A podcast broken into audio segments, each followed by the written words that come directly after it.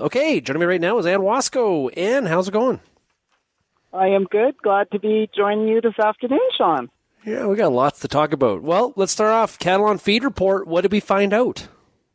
Well, it uh, came off this afternoon. Uh, U.S. Uh, report for September 1 cattle on feed numbers uh, showed 6% larger than a year ago, a bit bigger than the industry was expecting at 5%. And where that came from was the August placement number was up 7% from a year ago, and, and market again was expecting closer to plus 4. So marketings uh, in August were about the same as last year. So could see, you know, it's not a a big bear, but it's it could have a little bit of a bearish tendency to the futures on Monday. But having said that, the futures over the last 10 days have had a pretty good run. Um, they've moved back into some some higher territory, but uh, this this could put a little damper on things on Monday morning. It, would we like to see that marketing number a little bit higher based on the other two numbers that were there? Like, is is the marketing no. component of it a little bit more bullish or bearish, or what's the indi- what's the indication? No, no, I don't think so. I mean, the guess on the marketings was up one, and so the fact that it was unchanged isn't a big deal. I think now we're getting Sean into that time in 2018, August, Sept, Oct, where this time last year is where those big numbers started to come at us, and, and we've been marketing large numbers ever since. So year over year changes on marketing now aren't going to be as big or as uh, impressive as some of the numbers we saw, you know, coming through May, June, and July. So no, I wouldn't call this a big surprise. While we're on the cattle on feed topic, though, probably should, uh, you know, I think last week's report that we got here in Alberta, Saskatchewan from Canfax also certainly supported the same trend going on here in Western Canada with um, more cattle on feed than a year ago and a very busy placement month in August. Uh, August placements in the West for Canada were up 19%. And, and again, oh boy. in Western Canada, largely due to the drought. Yeah. Are any of those cattle being placed at what we would call a, our calculators are not going to explode when we punch all the numbers in? Yeah, eh, on any given day, uh, it's all different in whatever class of cattle you're placing, but I would suggest um, on top of a $100 loss, depending on what day you're looking at the futures market. Yeah. Ew. Okay. Well, we know that cattle traded today, uh, 111 in Kansas and Texas. Any any word on trading in Western Canada? Yeah, we were a bit stronger this week, Sean. Um, I'd call it uh, between three and four dollars higher. So instead of that bull 40s that we've been talking about for the last several weeks brought back up to the mid 40s. So, but don't forget last week's market in the U.S. was up a bit and we didn't have that. Uh, so basis levels when you compare local and U.S. will probably continue to be pretty strong historically for, for Western Canada. Hmm. And what about the demand equation? We've had so much focus on you know the need to continue to have exports be strong with the inventory that we have. What are we seeing demand wise?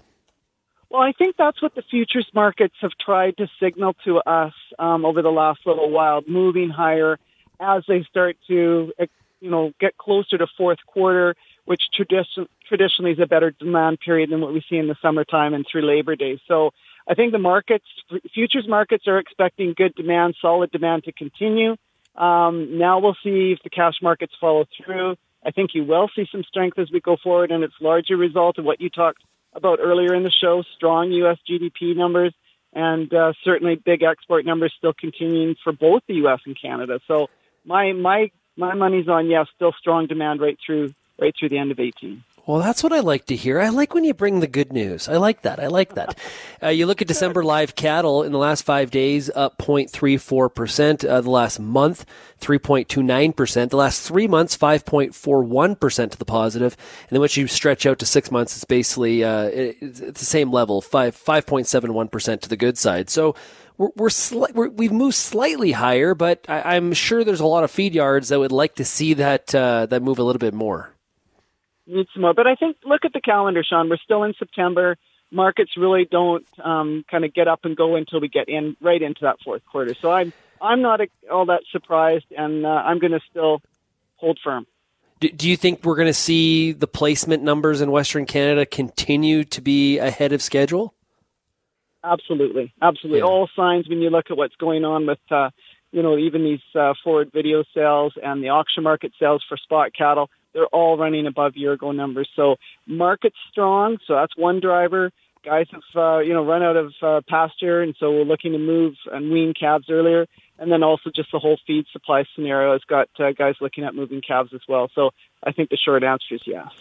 We talked yesterday about the Cargill re- E. coli recall, and there, you know, unfortunately, there has been a, a, a casualty in that. How how does something like that impact? Because I've seen a lot of people uh, tweeting, and I've got a few press releases today about talking about you know the the food safety system and how uh, why how these recalls happen.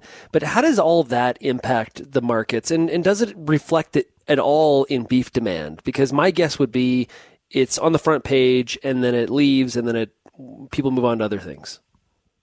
Well, yeah, it's certainly it's um, you don't want to ever see anything. Uh, uh, on the food safety side occur uh, w- within our industry or any any part of the food uh, sector for that matter. But um, I, I think the markets do kind of kind of step back demand wise. Sometimes we'll take a bit of a breather in here until you know the the the, the air is cleared, if you will. Um, but it's it's not something that you would describe as good for demand. No.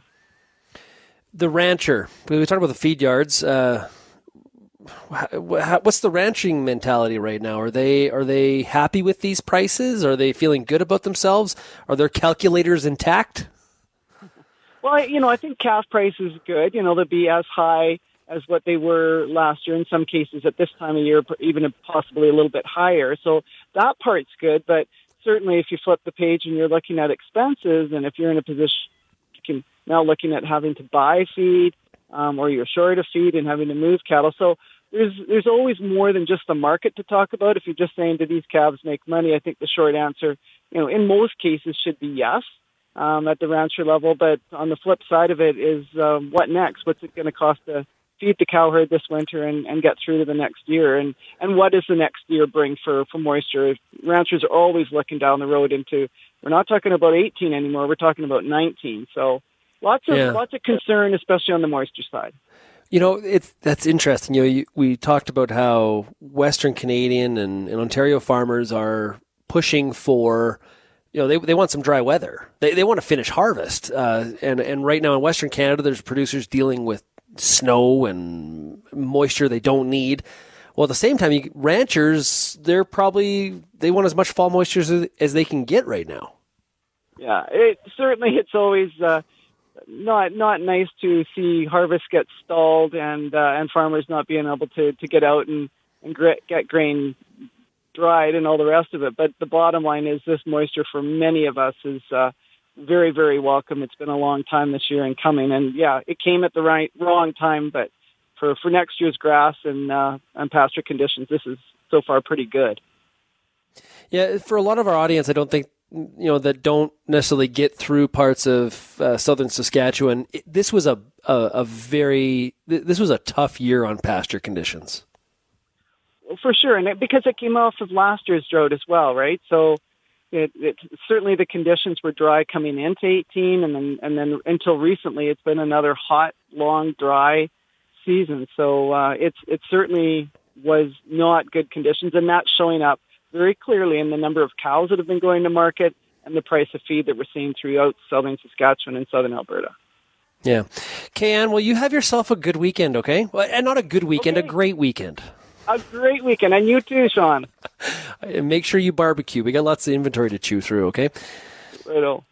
Okay, that's Ann Wasko from the Gateway Livestock Exchange.